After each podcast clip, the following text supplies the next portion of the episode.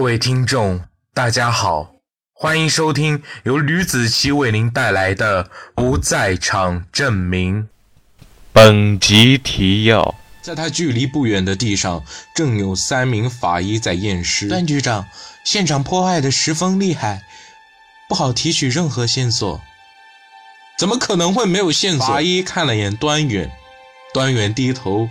盯着那具尸体，他们接到了一个老头子打来的报案电话，说在在海一方又发现了一具尸体。后来经过打听才知道，原来一大早的时候，不知道是谁在地上插着数不清的百元大钞。就在那边啊！一个妇女环卫工人指着不远处的凸起，众人全都跑了过去。端远站在沙滩上。一脸吃屎的模样，有苦说不出。在他距离不远的地上，正有三名法医在验尸。之前的凶杀案还没破，现在又来了一起，真的，这这是什么世道？一边法医看了眼端远，段局长，现场破坏的十分厉害，不好提取任何线索。怎么可能会没有线索？这次案发还在海边，尸体遭到海水浸泡，恐怕有线索都被冲掉了。而且又有那么多人破坏现场，段局长，凶手不简单啊！你看见没有？这种方法都想得出来，而且死者伤口触目惊心。法医看了眼端远，端远低头盯着那具尸体。凶器找到了吗？没有。凌晨五点左右。他们接到了一个老头子打来的报案电话，说在在海一方又发现了一具尸体。当时端远就觉得脑袋发麻，难道是第四起抛尸案发生了吗？到现场他才发现，并不是和第一起一样的抛尸案。从在海一方主题公园进门下楼梯后，地上出现了一眼望不到头、密密麻麻的孔洞，在地上有规则的排列着。不远处的海边还有两个人在四处寻觅着什么。当时端远还在纳闷，为什么这些人要低头找东西。后来经过打听才知道，原来一大早的时候。不知道是谁在地上插着数不清的百元大钞，这钱被卷得十分的瓷实，一个坑一张一百。后来经过法医的测量，每个坑的深度都十分的相同。而在不远处有一个人形的凸起，不过并不是一个明显的人，而是一个人形的小土堆，被做成了十字架的模样。从状态来看，是脚。朝着大海的，就在那边啊！一个妇女环卫工人指着不远处的凸起，众人全都跑了过去。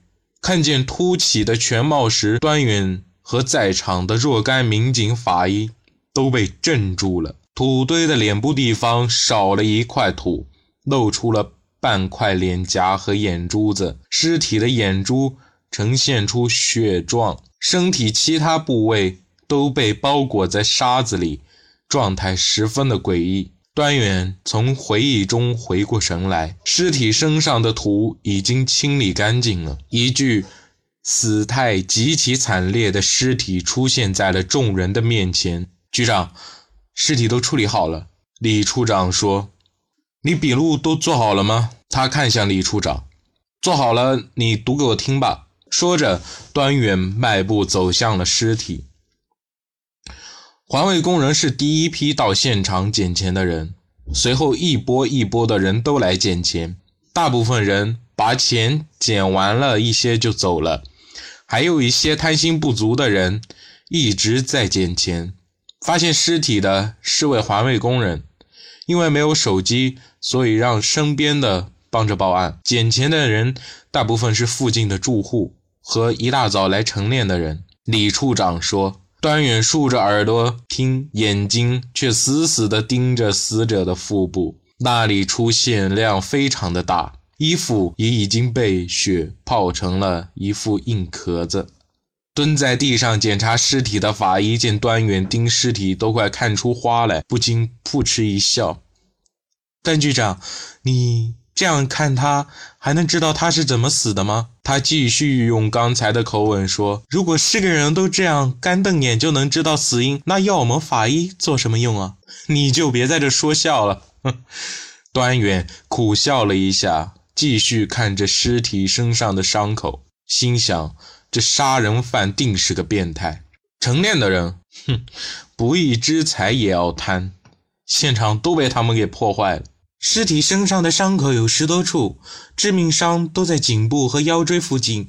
死者全身上下没有任何的搏斗痕迹，手指甲里面也十分的干净。我怀疑是被犯人剔除了。法医戴上手套，抓起了死者的胳膊，他的肩膀被人用锋利的刀具给刻上了一个图腾，很像是一个宗教的图腾。那是一只老虎的头。画得十分精致。法医把死者的胳膊放下，随后把尸体吊了个身子。这是刀伤，看起来是水果刀之类的小匕首刺的。我想凶手应该是很有力气的。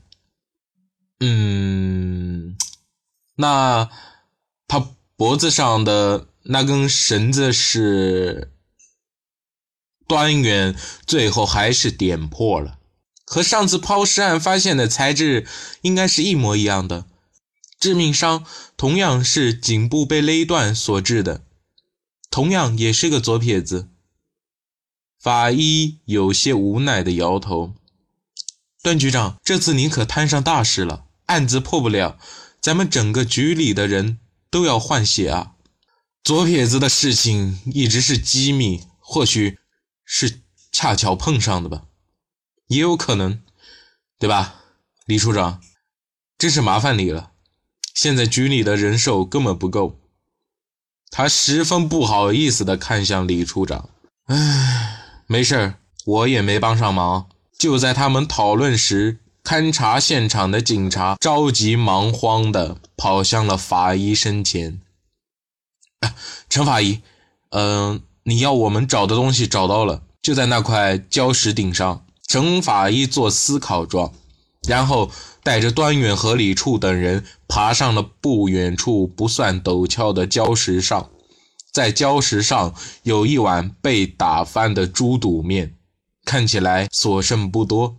你，你找这个干什么？端远问陈法医。我在他口腔里发现了一些面条的残渣，闻起来一股猪肚味。猜测可能是在吃饭的时候遭到了袭击，所以我就让他去附近找找，看看有没有面条残渣之类的东西。小伙，你怎么想到在礁石上面的？陈法医对警察竖了个大拇指，然后问道：“我在沙滩上看到没被冲刷掉的杂乱脚印里，发现了一些比较特殊的脚印。你看，就是这个，这脚印十分的清楚。”而上面还带有拖行的痕迹。小警察指着带有稍许拖痕的沙滩表面，还好这个没有被冲掉。哦，端远环顾四周，随后低头看了看，突然他发现了一个脑袋大的石头，十分扎眼的躺在了礁石堆中。灰色的礁石上有黑色的油漆状物质，虽然面积很小，但在。考虑到现场可能是杀人第一现场的时候，他也顾不得那么多了，跳下去就把那黑色的部分抠了下来，放在了物证袋里。所以说，凶器还是没找到了。根据现场看，和特大抛尸案没有任何相同的地方，但勒断死者脖子的所用的绳子。和凶手是左撇子又那么的相似，程法医说：“具体化验还得等到回到局里再说，才可以把详细的情况全部都检验落实。”那就拜托了。端远突然想到，李处长，一会你调取一下监控，看看昨天晚上，嗯，小陈死者的死亡时间是什么时候？大约在十点到十一点之间吧，陈法医说。那好，调查昨天晚上九点到今天凌晨的监控录像，一定要找到可疑的人。哦，对了，死者的身份查出来了吗？端远问。身份证上写的是孙子文，附近的居民也认出来了，的确是孙子文。只不过程法医不知道该如何说，因为这个线索实在是太没用了。只不过孙子文的名声不太好，他是附近有名的小混混，赖皮的很。端远皱了皱眉，在嘴角点燃了一根烟。